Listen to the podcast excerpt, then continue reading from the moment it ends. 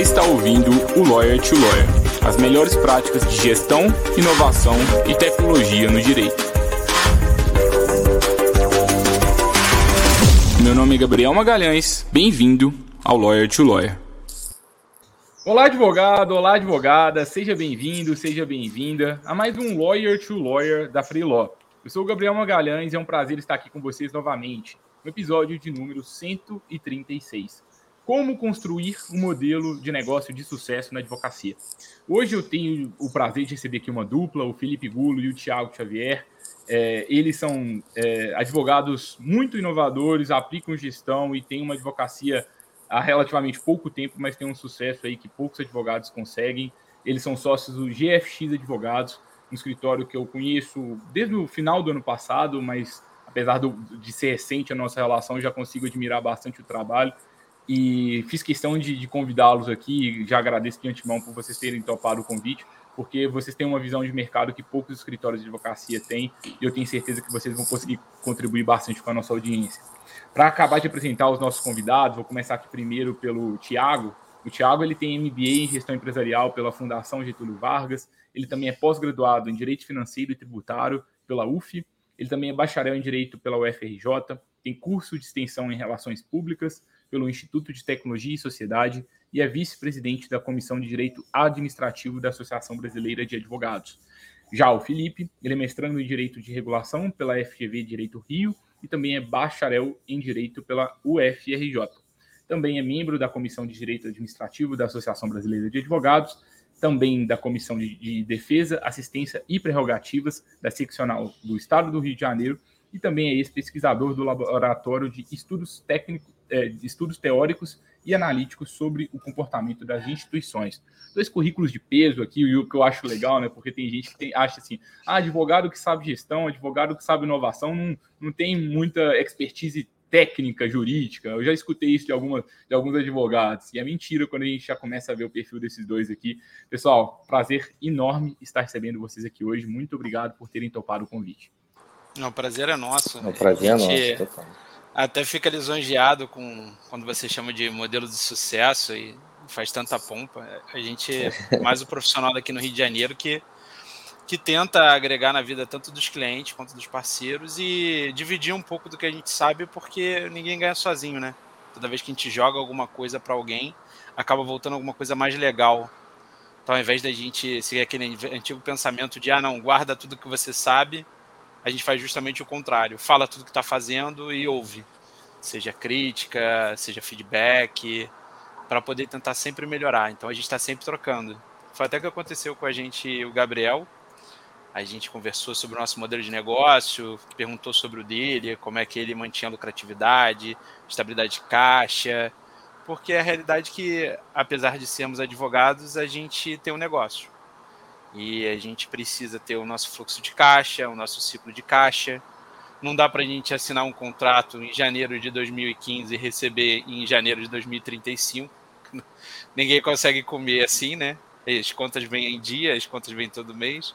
A Light não vai esperar a gente receber aquela ação que a gente está para receber daqui a dois meses. Então, a gente acabou se adaptando à necessidade do nosso próprio mercado e às nossas próprias necessidades.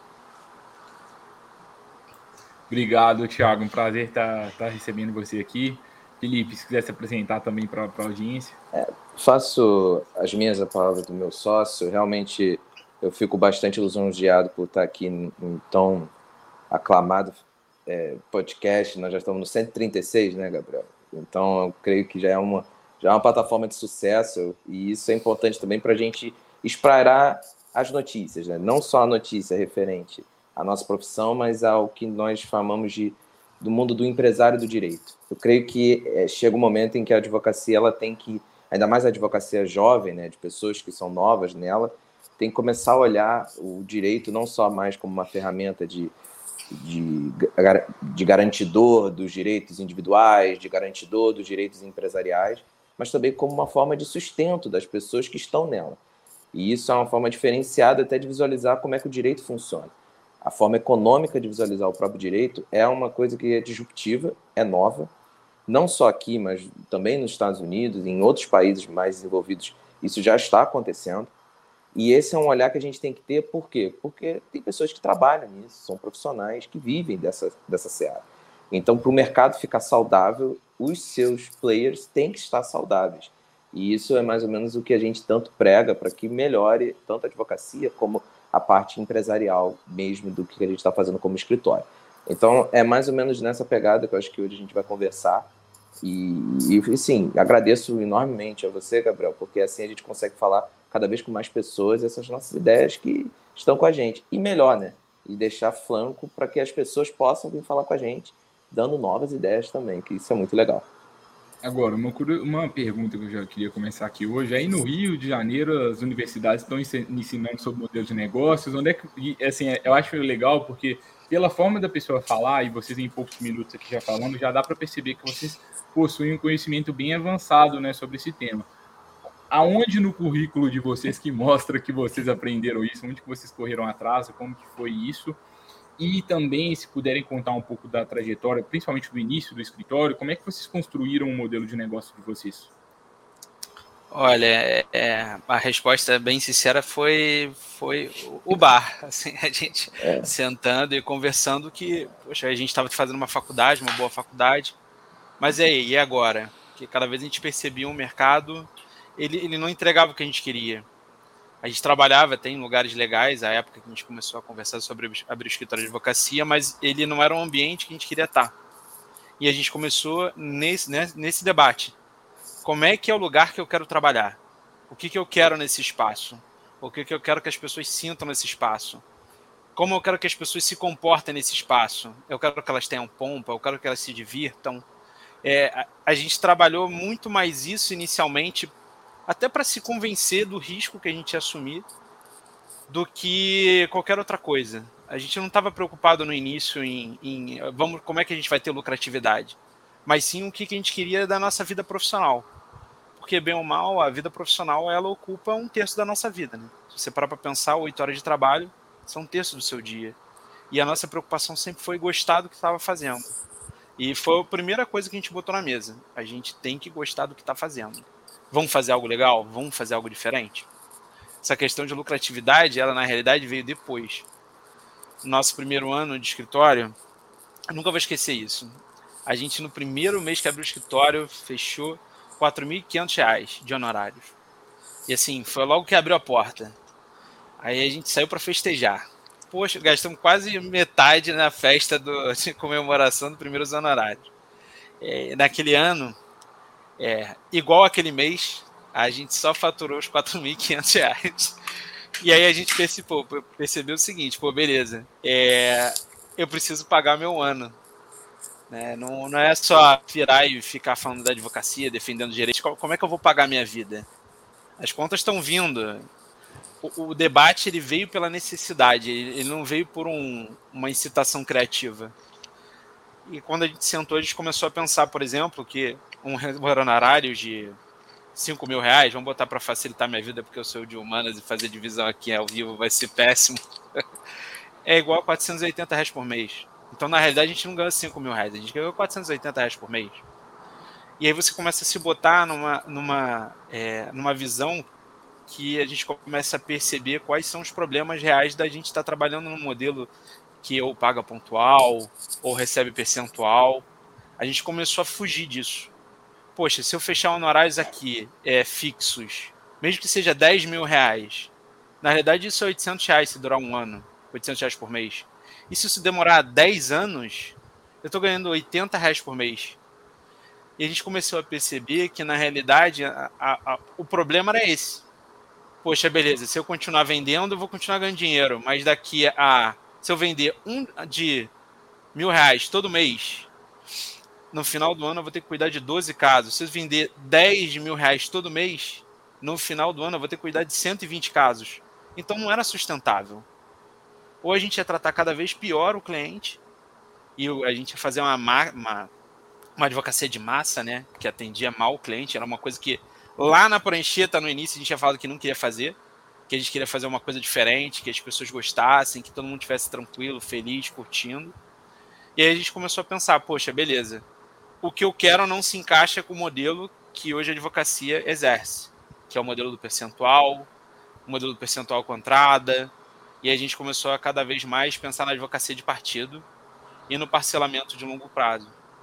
Que às vezes a gente para pensar, poxa, é, tem a próprio código de ética tem algumas vedações relacionadas ao mensal. Então a primeira coisa que a gente debateu, poxa, será que é tão ruim assim a gente cobrar mensal? Aí, pô, não dá para cobrar 2.500, que era o limite época, para uma pessoa física que está com problema. E aí a gente acabou indo pelo caminho do parcelamento em dois anos. E ao invés de falar para a pessoa, ah, não, custa é, 12 mil reais, a gente fala, não, custa 500 reais por mês, durante dois anos.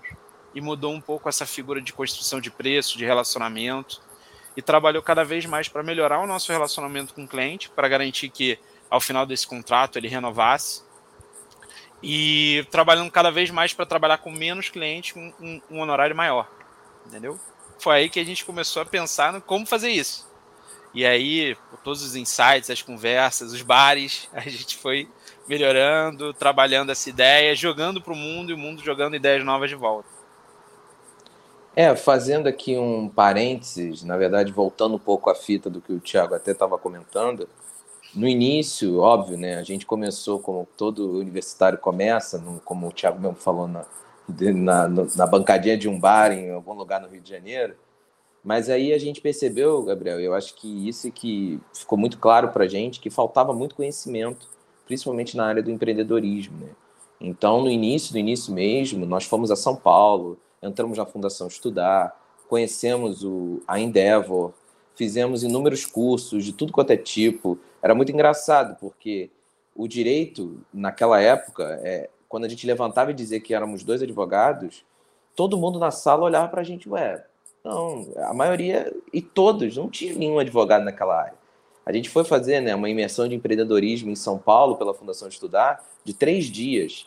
Tinha de tudo. Tinha gente abrindo uma barbearia do nosso lado, tinha na frente uma startup de engenharia, mas não tinha ninguém do direito. E a gente estava se sentindo realmente sozinhos, muito sozinhos em termos de até de troca, né?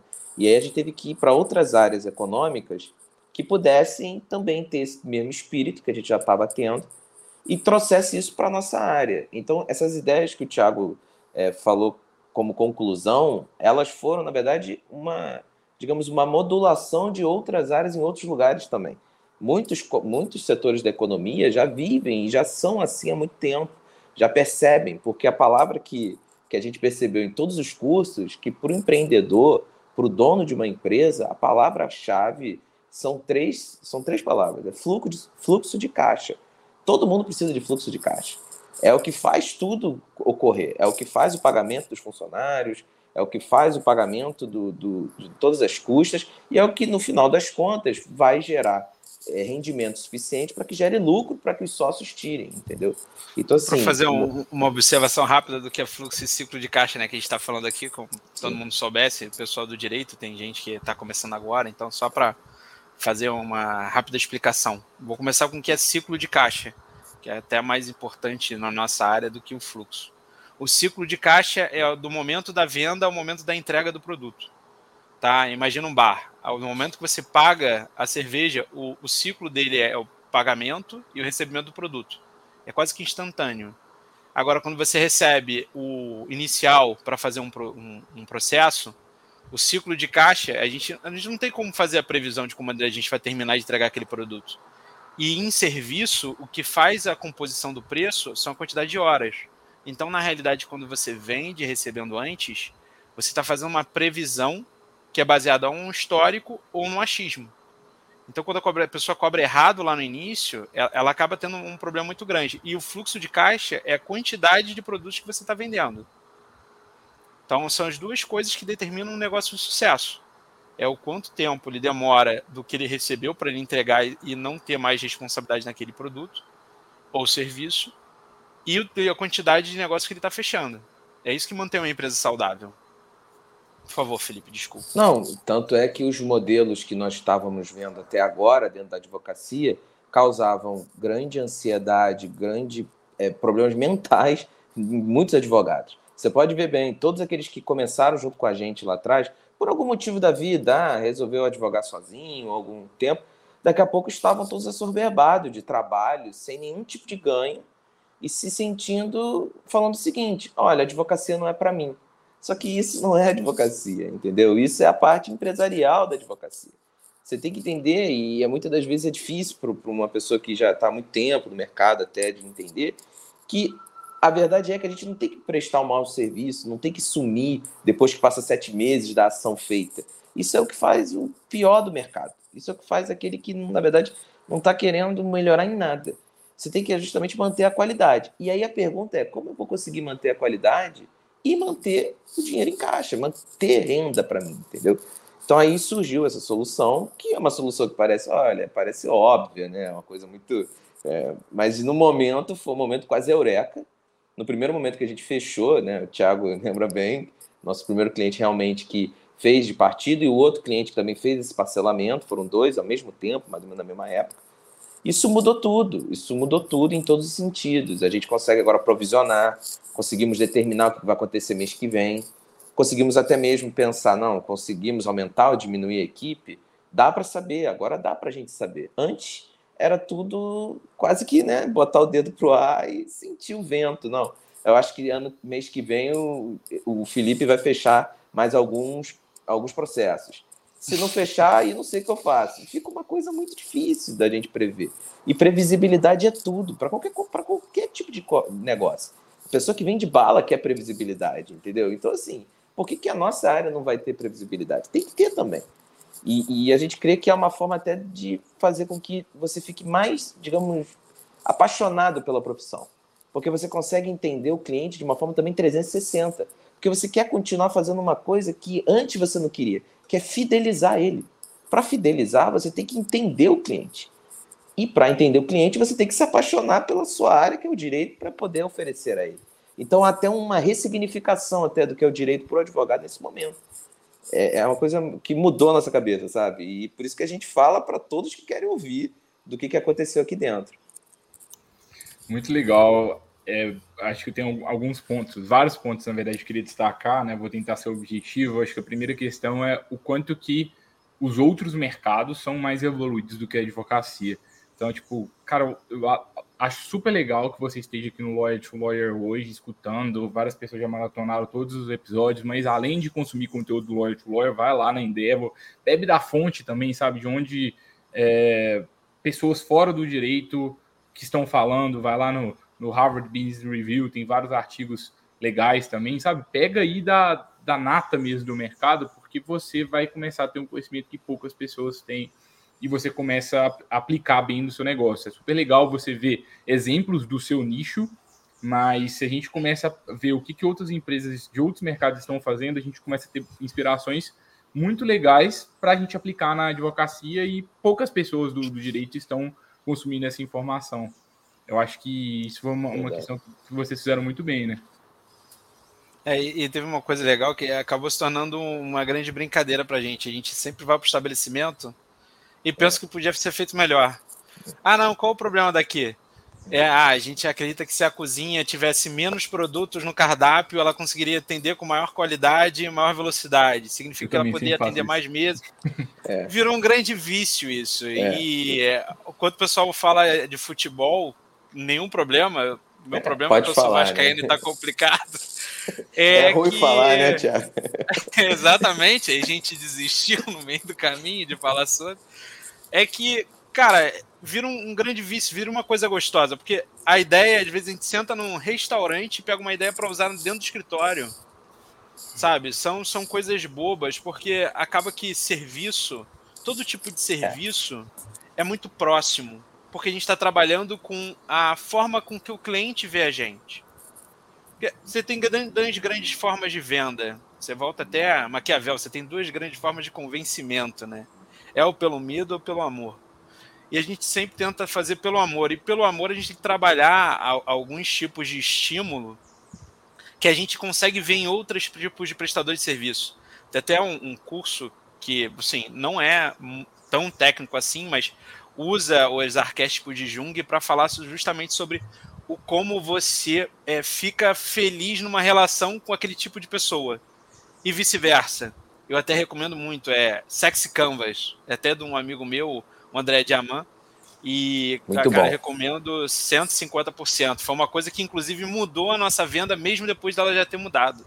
Porque a gente começou a entender que a própria forma de agradar o cliente, ela tinha que ser individualizada. Ela tinha que ser artesanal. Então, tem gente que compra você é, não só pelo produto, mas por causa da conversa sincera, da brincadeira. Outra pessoa, ela compra você porque ela te dá segurança. Outra pessoa te compra não só pela necessidade, mas pelo apoio que você está dando a, a, emocional à família dela. E entender isso, entender como a pessoa funciona para ficar realmente agradada com aquilo, mudou bastante a nossa cabeça, né? É, na verdade, Gabriel, o que aconteceu aqui é que a gente entendeu que o serviço, para que melhore o custo, tem que ser padronizado, mas o relacionamento não. E quando a gente entendeu isso, também abriu nossa cabeça de dissociar, por exemplo, coisas que a gente fazia no automático, que poderia até, digamos, deixar um cliente que é mais intimista, que gosta de uma ligação, que gosta de um atendimento melhor, magoado. Ué, mas eu mandei um e-mail para você com tudo, tudo explicado, padronizado, bonito. E ele falou: não, eu não pedi nada disso. Eu queria que você me ligasse, explicasse se está tudo bem. E a gente Olha, ficou você assim. não tem ideia de quantas vezes isso aconteceu esse ano, tá? Essa, essa forma de. Ano passado, aí, ano passado. Ano passado, né? Isso fez também a gente ressignificar a ideia do que, que realmente é serviço e o que, que realmente a gente está vendendo. Parte do produto está também no relacionamento. Se nós temos um relacionamento de longo prazo, se nós, que, nós queremos fidelizar, nós precisamos entender o cliente e suas necessidades. E ali entregar coisas que, na verdade, encantem o cliente. A ele querer continuar a ficar com a gente. Por exemplo, você fez isso com a gente. Você foi propondo coisas que foi encantando além do que você basicamente já entrega. Entendeu? É nesse, é nesse over delivery que a gente faz o diferencial de mercado. Tanto é que a gente não tem nenhum, como diz o Thiago, a gente não tem nenhum pudor de explicar isso. Porque realmente isso é muito bonito e muito fácil de explicar. De fazer, realmente exige um suor. Então a gente sabe também que isso exige também um certo conhecimento. Tanto de gatilhos, como até mesmo esse exemplo que o Thiago colocou do Sex Canvas, de entender como é que funciona o ser humano. Isso tudo é uma coisa que dá para a gente colocar isso e transformar isso de forma otimizada. Fazer com que fique realmente profissional. Se a gente consegue fazer isso de uma forma profissional, ah, mas Felipe, isso aí não é muito artesanal, não é uma coisa que acontece. Não, não, não. O que, o que acontece demais aqui dentro da advocacia é que a gente confunde artesanal com caseiro. O caseiro não é artesanal. O artesanal ele tem um trabalho, ele é feito para ser vendido. O caseiro é um bolo caseiro. Imagina o bolo caseiro. É bolo que sua mãe, a minha avó fazia, entendeu? Então, assim, é um bolo feito em casa. Agora, o bolo artesanal, é também feito de uma forma rústica, mas ela é feita de uma forma para ser vendido. Mesma coisa a gente aqui, a gente está fazendo uma advocacia artesanal, que não Só quer dizer que ela não é essa metáfora, a, a, a avó, ela não mede a quantidade de açúcar que ela gasta. Ela vai e joga quanto açúcar ela acha que precisa. Já a pessoa que faz para venda, ela tenta padronizar alguma coisa, mesmo sendo artesanal, para ter, ter noção do custo que ela vai ter, para ter noção da margem de lucro que ela vai ter por fatia entendeu? Então, apesar dos dois serem feitos em casa e com muito carinho, um faz de olho, mas sem ter nenhum tipo de expectativa sobre recebimento, do que, que vai fazer com aquilo, o que não vai fazer, e a outra não, faz em casa com muito carinho, mas pensando, poxa, eu preciso gastar para fazer esse bolo até 20 reais, porque eu vou vender ele a 40. E eu preciso ter essa margem, porque além do bolo, eu vou ter a embalagem, eu vou ter a entrega, eu vou ter o meu tempo. Então, assim, é, é, é, é conseguir distinguir isso caseiro não é artesanal. Pelo menos nessa nossa conotação que a gente trouxe para cá, tá? Uhum. E uma coisa que, que me chama atenção, assim, do, do que vocês estão trazendo, né? Se a gente for pensar num modelo de negócio, e fiquem à vontade para discordar de mim, viu? Mas pelo que eu escuto de vocês aqui desde o início, para a gente definir bem um, um, modelo de negócio, primeiro a gente teve uma parte de posicionamento e talvez até de autoconhecimento que vocês trazem na história de vocês, que é a gente sentar junto, sócios, definir quem somos, premissas básicas para a gente prosseguir. Então, e aí eu acho que é uma parte de interna, mas a partir dessa análise interna a gente começa a entender nossos pontos fortes, nossos pontos fracos, e pra, a partir disso a gente define o nosso posicionamento de mercado, e aí sim a gente vai definir o nosso plano de negócio na hora de definir o nosso plano de negócio, eu acho que a gente chega no momento para a gente definir o tipo de cliente, as áreas do direito que a gente atua e também o modelo de cobrança. Para a gente definir o modelo de cobrança, a gente tem que entender muito bem esses conceitos que o Thiago e Felipe trouxeram super importantes, né, de, de é, fluxo de caixa e ciclo de caixa, que isso pode impactar o seu modelo. Porque se você tem um ciclo de caixa longo, você vai ter mais problemas, não significa que é inviável. Você pode advogar por êxito e ter muito sucesso, mas você tem um negócio um pouco diferente, talvez você vai ter que ter mais volume. É, e eu acho que assim, dá, a gente tem até um outro episódio aqui do, do, podcast, né, que foi gravado esse ano também, 2022, que a gente fala de, de, modelos por assinatura, a gente até compartilha um pouco sobre como a Freeló criou modelos por assinatura, e é um modelo que tem crescido bastante e tem tudo a ver com a advocacia de partido, que é um modelo muito interessante, é, e eu acho que todo mundo deveria, pelo menos, cogitar fazer algo do tipo, mas ao mesmo tempo, no meu ponto de vista, é, não significa que esse é o único modelo depende muito da, dos pontos fortes e fracos que você tem. Gabriel, se, se você gente... me permite, é uma Deixa pessoa só, legal só... para. Ah, desculpa, claro. Thiago.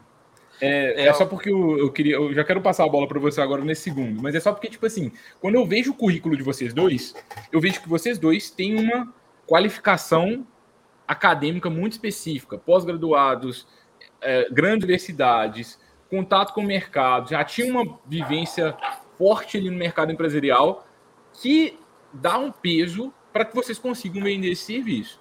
Se tem alguém que acabou de formar, não tem a qualificação que o Thiago Felipe tem ainda, e vai tentar vender para grandes empresas, para pequenas empresas, o mesmo produto que eles estão vendendo, não vai conseguir. Porque se a gente for fazer uma análise de forças e fraquezas, essa pessoa ainda tem algumas fraquezas internas e talvez ela deveria começar em um outro mercado até que ela pule para o mercado principal que ela está buscando. Então eu vejo alguns advogados muito vaidosos tentando atingir desde o início grandes contas, sendo que o início está precisando de volume de cliente para conseguir os primeiros casos de sucesso. Não sei se vocês concordam, desculpa, Tiago, eu te cortei. Nada, é por isso que no início a gente fez justamente é, é, essa, é, essa conversa inicial, falando que é o que funcionou para a gente, tá? A gente até tem um, amigo em BH que tem um puta negócio, por fatura até muito mais que eu, tá? Que é o Marcelo Saf que trabalha com venda recebendo antes e usando o marketing digital para isso. Tá? A gente tem o Gabriel Avelar também que está arrebentando, que também é amigo nosso. E é um pessoal que trabalha em modelos de negócio diferentes. Um trabalha com ações digitais recebendo percentual ao, futuramente, também trabalha com modelo de partido, mas o que ele ganha um, um grosso maior é esse.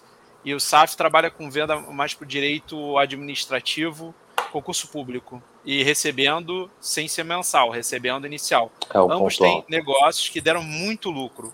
Por isso que justamente eu quis fazer esse adendo na hora que você falou. O modelo que funcionou para a gente, pelo que a gente definiu lá no início do que a gente queria para a nossa vida e do que a gente queria para nossa advocacia, essa proximidade, esse carinho, foi o que a gente percebeu que funcionava. Porque a gente gastar às vezes 10, 20, 30 horas com um cliente que vai pagar uma vez e continuar gastando hora com ele, não era sustentável. Então foi por isso que a gente fez essa modelagem também. Não, para fazer o que a gente quer, a gente tem que receber assim. Por isso que a primeira coisa que eu diria para um profissional que está começando é: entende o que você quer da vida. Quais são os tipos de estímulo que você quer? Você quer aprofundar as relações que você está fazendo? Você quer ter uma maior é, capacidade de locomoção no território e viver viajando? Você quer se desenvolver é, o, mais a sua relação com seu, as pessoas que trabalham contigo do que o seu cliente final. Tem, tem que entender o que te faz feliz. E em cima do que te faz feliz, você procura o caminho dentro da advocacia. Mas assim, todos os modelos de negócio, você consegue ganhar dinheiro. Tá? A, a, assim, a gente não está dizendo que não funciona, a gente está dizendo que funciona, mas para outros tipos de premissa, tá, gente? É que a gente acaba falando de uma forma tão apaixonada que parece que a gente nega as outras possibilidades do mercado. A gente não nega, mas para a gente realmente não funcionaria. Eu só queria fazer esse adendo na hora que você tinha falado. Não, é justamente o ponto que você, Gabriel, falou tudo. Essa análise SWOT de fortalezas e fraquezas, a gente fez lá atrás, entendeu? Então a gente sabe que um dos pontos principais, que é a cultura que acabou ficando no nosso escritório, é justamente do se importar. É a ideia de você querer entender as pessoas. A gente tem isso como característica realmente, tem gente que talvez não queira ter ou não tenha, mas assim, isso para esse tipo de modelo ele é muito importante, como característica mesmo, como aquela soft skill, aquilo que precisa você ter como sua essência. Você precisa ter esse carinho pelo cliente e essa tentativa de querer passar para ele algo que você talvez queria receber. Eu falo isso para minha equipe sempre. Toda vez que você entrar na reunião, você tem que falar como é que eu, o que, que eu gostaria de ter nessa reunião, se eu fosse o cliente. E aí, se você já sabe o que você gostaria, então é isso que você vai entregar para o cliente naquele momento. Que muitas vezes a segurança vem da forma como você puxa o problema para você. Você fala, não, olha, eu, eu, tudo bem, tem esse caso, vamos lá, eu vou resolver, até amanhã eu vou te entregar isso, até segunda-feira a gente resolve dessa forma, tudo bem, ok? E deixa o cliente dormir tranquilo. Essa noite ele vai dormir tranquilo, porque você teve a reunião comigo de manhã. Entendeu? Então, essa paz, essa segurança, isso realmente são coisas que, assim, óbvio, né? Nós só conseguimos entregar isso com conteúdo jurídico. Mas isso vai muito além do conteúdo jurídico. Isso vai muito além do conteúdo jurídico. Vai pelo fato de você abraçar mesmo a causa e abraçar o cliente. E isso o, é o coisa... advogado entra na casa da pessoa, né? O advogado entra no problema da vida da pessoa. E não encarar que a gente faz parte do problema, faz parte da solução do problema dela e que ela quer ouvir sobre isso, é negar o que a advocacia é. É um instrumento de justiça social, não é? Então, às vezes a gente está falando de, uma pessoa que não está vendo um filho e quer ter o filho e sabe que o processo está dando problema, mas toda vez que ela liga, ela, ela quer ver o filho dela, ela não, não quer saber do processo em si. É, entende? E, é, e, é, e, é, ter essa humanização na hora de, de tratar a pessoa, entender que o direito é um instrumento para algo que importa muito para as pessoas. Às vezes a liberdade, às vezes uma criança, às vezes uma coisa que financeiramente faz toda a diferença. A, apesar falou, da... é, agora, o nosso modelo ele tem problemas, tá? Por exemplo, hoje a gente está analisando o problema de como a gente ganha escala. É. Porque quando você trabalha com esse modelo personalizado, você começa a ter problemas relacionados à escala. Poxa, eu não consigo me multiplicar. Então, qual o caminho que eu vou seguir? Que para você aumentar o seu faturamento, ou você aumenta o número de vendas, ou você aumenta o seu ticket. E a gente está em Covid, época de Covid, então aumentar o ticket tem sido um, um, problema que a gente tem debatido constantemente. Tá? Então, assim, o nosso problema, o nosso modelo de negócio também tem os seus problemas. E quem inicia pode já começar com esse modelo de negócio. Pode não conseguir cobrar 5 mil por é. mês, 10 mil por mês, uhum. mas pode começar cobrando 500 reais por mês, 300 reais, por, reais mês, por mês, 200 reais por mês de taxa de administração do caso além dos honorários. A gente até tem... brincou, né, né, Tiago, com a galera que, que fez venda pontual e, e, se vangloriava que tinha 5 mil processos. Aí a gente levantou a mãozinha e falou: Ah, então, e se você cobra uma taxa de administração né, de 50 reais por processo? Aí só ouvi todo mundo botar a mão na cara. Caramba, era pra ter feito isso. Porque se, era um mensal, de, era, sabe? Ia entrar um dinheiro só nessa, nessa jogada, entendeu? Então, assim, taxa de administração de processo é uma coisa que talvez ajude até mesmo o advogado a continuar tocando o processo de uma forma mais diligente. Que muitas das vezes é tanto processo, tanta coisa para ser feita, que o advogado vai deixando. Então, assim, é uma forma também de motivar o advogado iniciante a falar: não, eu não fechei talvez esse processo a um grande, a um grande valor na entrada, mas ele está me pagando mensal, pô, 100 reais, 200 reais que seja já tá bom, ele já faz, e, e, isso também dá garantia ao cliente do próximo mês o advogado fazer um bom serviço. Porque se ele não fizer, ele Lembrando vai falar, poxa. Quando a gente fala desses valores, a gente está falando de taxa de administração, tá? Uhum. Porque pelo uhum. ABIO a gente não pode cobrar um valor inferior é, claro, a um determinado claro. valor para ter a advocacia de partido. A gente fala de taxas de administração, tá? Porque pode, isso pode ser feito. Então, por exemplo, você imagina, poxa, eu tenho sucesso, eu tenho 5 mil processos, mas vocês pagaram todos há três anos atrás, o que, que você está batendo no seu bolso? Como é que você entrega acompanhamento de 5 mil processos? Como é que você vai pagar a sua equipe? Como é que você vai pagar a sua estrutura? Não tem como. Não tem como. Uma hora essa pessoa vai atender mal, porque ela, ela não vai ter como pagar mais pessoas, entende? Desculpe, Felipe. Não, você está correto. O, o, a conclusão que é chegar é exatamente isso. Então ela teria que sempre estar vendendo e aí a paz, que antes ela achava que seria do fato de, ah, vendi um produto só, acabou, não preciso mais fazer, não vai ter. Porque a paz não vai ocorrer, porque justamente todo mês, toda semana, ele vai ter que prospectar, vai ter que botar coisa mais para dentro. Entendeu? Então, assim, a gente entende que no mundo online hoje em dia isso é quase que automático, mas ainda assim, automático, mas precisa filmar, gravar, tirar foto, precisa, né, é, como é que é, fazer pose, né, Tiago? A gente, a gente sabe disso. Então, assim, nem tu, ele, óbvio, fazer dancinha no TikTok. Fazer dancinha no TikTok, né? Então, assim, óbvio que isso substitui as horas do dia. Ainda mais para quem é dinossauro que nem eu, para fazer uma dancinha demora o dia inteiro, entendeu? Então, assim, é normal, é normal, isso acontece, entendeu? Então, tudo dá trabalho. E aí a pessoa tem que escolher, como o Thiago estava falando, o que, faz ela feliz. Porque tudo vai dar, tudo vai dar. Não existe também, não existe fórmula mágica para nada. Tudo é trabalho, entendeu? Então, pesquisa, veja o que você gosta, porque aí você vai conseguir fazer esse trabalho de uma forma muito melhor. Que é o que está acontecendo com a gente hoje, né? A gente está entendendo o que a gente gosta. É, e aí, com isso, a gente faz o trabalho muito melhor. Sempre vai ser assim. Eu só tô pensando quanto. Vocês, vocês dois já estão ricos, né? Já estão bem aí financeiramente, mas eu tô pensando quanto que vocês vão ficar ricos daqui a uns 5 anos. Eu falei assim, que isso, esses dois aqui, os caras são, são muito diferenciados. Deixa ouça, né, Tiago? Ouça. É, e uma coisa que eu, um comentário que eu queria fazer para vocês é porque minha vida, eu, eu falo diariamente, assim, com cinco, de 5 a 10 escritórios de advocacia por dia, no mínimo. E sem brincadeira nenhuma, 90% deles se intitulam como escritórios boutique. 90%, tipo assim, quase todo mundo se considera como escritório boutique. Só que a prática, na prática, quando começa a perguntar, você vê que são práticas que não são tão boutique assim. Não, entrega, não consegue entregar tão bem. E não é pela falta de qualidade técnica do advogado, mas é pela falta da gestão do escritório, da falta desse entendimento. Às vezes fechou contrato ruim, está pagando para trabalhar às vezes não, não tem caixa ali para custear aquilo tudo. E quando a gente cria um modelo de negócio de sucesso, pensa nessas variáveis, pensa em como que vai ser a minha estrutura de entrega, minha estrutura de posicionamento, minha, estrutura de, de venda. Quando a gente tem isso bem definido, a gente entrega serviço melhor. Então, pode ter um advogado aqui que tecnicamente seja melhor aqui do que todos os entrevistados que já passaram aqui no Lawyer to Lawyer, mas é, impro é improvável que ele entregue serviços com uma qualidade tão boa quanto o Felipe e o Thiago aqui, por exemplo. Ainda que tenha alguém que tecnicamente seja melhor em alguma questão específica, mas a soma disso tudo faz com que esse tipo de serviço venda mais e é um serviço melhor.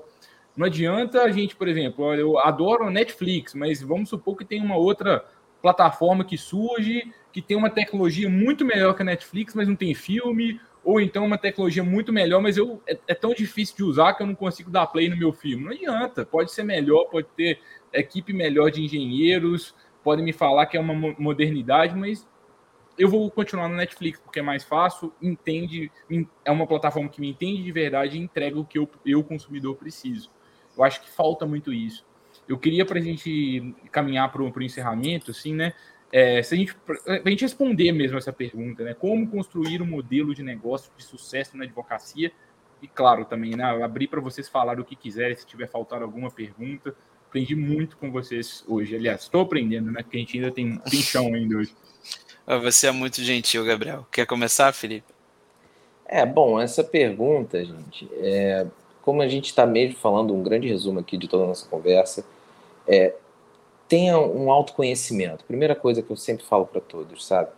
É, se conheça, saiba o que você é e o que você aguenta, o que, que você gosta, o que você não gosta. Experimente, experimente muito, e isso é, a gente até brinca, eu e o Thiago, que tudo a gente tem que encarar como um grande laboratório. Cada produto novo, cada cliente novo, a gente chama de laboratório.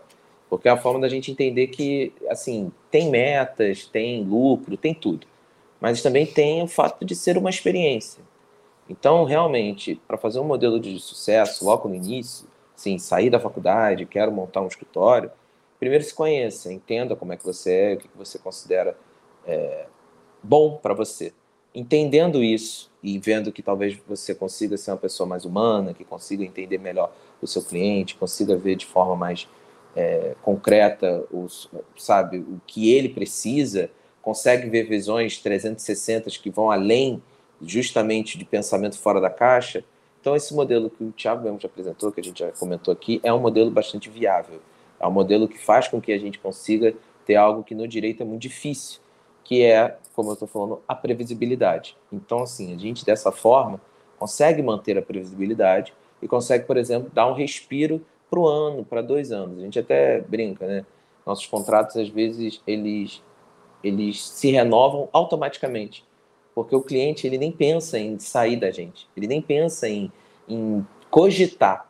Muitas das vezes, se o cliente ele sai, ele sai, na verdade, para não ter advogado. Ele diz assim, ah, eu acho que vocês já resolveram tudo, então eu acho que é, que é, segue a vida, entendeu? É justo também, eu acho justo. Nós somos um custo. Mas, assim, ao mesmo tempo, eu fico feliz de entender. Nós não fomos. Ele não foi para outro. Ele foi, na verdade, entender que, olha, agora o serviço já está feito. E, e, todos saem agradecendo. Nós fizemos, graças a Deus, uma última pesquisa agora de satisfação. Tivemos 90% de gente falando que foi ótimo e os outros 10% foi bom. A gente ainda vai ver o que aconteceu para ser bom, que eu quero que todos nós tenhamos uma pesquisa de satisfação onde nós somos ótimos porque a gente acredita nisso, a gente crê que se importar com o cliente é o principal modelo de negócio. Entenda seu cliente. Ah, como o Gabriel mesmo falou, ah, eu vou estudar outros escritórios. Ok, outros escritórios têm outras realidades. Outros escritórios têm outros tipos de, de, de, de história e vivência. Entenda você, entenda o cliente, é meio caminho andado para você começar. É.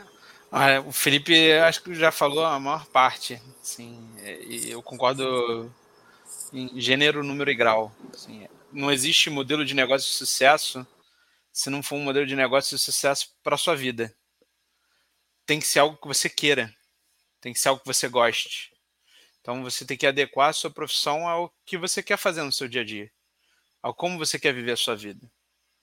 A gente focou nessa questão de aprofundar os nossos relacionamentos, porque a gente sempre gostou disso, sempre gostou de conversar com as pessoas, entender os problemas, trocar ideia sobre, beber falando sobre isso. Então, assim, para a gente foi um prazer ter encontrado esse modelo. E a gente joga para o mundo porque a gente quer ouvir o que o mundo tem a falar também, porque a gente quer sempre estar tá melhorando, porque faz as coisas continuarem divertidas. Então, eu recomendaria o seguinte: é ir para a planilha e pensar o que eu quero da minha vida, o que eu quero de estímulo para minha vida e onde eu me vejo daqui a 10 anos, daqui a 5 anos. Eu, minha esposa, ela chegou a, a passar para concurso, ela é ex-procuradora do município de Itatiaia. Quando ela foi, a primeira coisa que eu perguntei para ela, tá feliz? Ela saiu oito meses depois de lá, porque ela não estava. É, não adianta, cara. O trabalho ocupa muito tempo da nossa vida, então a gente tem que encontrar felicidade no que está fazendo, entende? E é, acho que é a grande lição. Não existe modelo de negócio bom se você não é feliz com ele, porque a sua vida, um terço dela é trabalho. Acho que a grande questão que a gente deixaria para final seria essa mesmo. Perfeito. Vou deixar o Pix aqui do Thiago, do Felipe, para quem quiser pagar uma cerveja para eles aqui. É, a gente topa, a gente pode. Olha, eu vou é, até lá, hein? Se for no, pro estado do Rio, até vou. São Paulo, Não, tem que ser. Todos esse episódio merece. Gabriel, você está devendo a gente uma cachaçinha de Minas, né? A gente já está é. cobrando há um tempo. Esse caso foi engraçado, porque eu fui no Rio e aí eu combinei de encontrar com o pessoal, só que eu peguei Covid e aí não deu não teve jeito. Mas, ó, esse episódio foi muito legal, de verdade, pessoal. Brincadeiras à parte, um prazer enorme ter recebido vocês aqui. Parabéns pelo trabalho, sou fã de carteirinha de vocês. Obrigado pela generosidade em compartilhar. Agradeço a todos os colegas, advogados e advogadas, pela audiência. Eu sei que a essa altura aí, todo mundo que está até aqui já deve ter dado a nota de cinco estrelas no episódio, porque é merecido. É, pode deixar o like, compartilhar com outros colegas chama seu sócio, estuda esse episódio junto aqui, porque aqui tem tem um ouro aqui mesmo para vocês, para quem quer criar um modelo de negócio. Eu desafio alguém a encontrar um, um conteúdo mais completo do que esse na internet sobre modelo de, de negócios na advocacia. E muito obrigado, pessoal. Um prazer enorme. Semana que vem a gente volta para mais um Lawyer to Lawyer, episódio 137. Valeu. Valeu. Obrigado.